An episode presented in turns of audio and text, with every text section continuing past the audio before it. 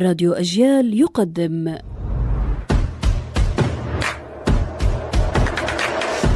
أصل الكلام عارف حجاوي البرداه كلمة تركية لم تفهموا معناها. حسنا. نحن نقول برداخ وإن لم تفهموا سأشرح. هذا ورق لتنعيم الخشب. ورق خشن يحيل السطوح الخشبية إلى سطوح ملساء. سموه بالفصحى ورق الزجاج. وهو أنواع فمنه للخشب ومنه للحديد وهو درجات في الخشونة.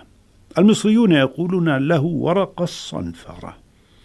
أصل برداخ من الفارسية بردخته معناها مصقول والتركية آه، أزالت الخاء. الخشب يصقله البرداخ وابن آدم تصقله بلاد الله وتسقله الأيام والليالي. ومن الأوادم ما يظل خشنا غليظ القول والفعل جاهلا حتى لو سافر إلى مئة بلد وحتى لو أتت عليه مئة سنة. هذا يصقله ماء يصب عليه وهو على المغتسل. أعوذ بالله من شخص لا يتغير ولا يتحسن.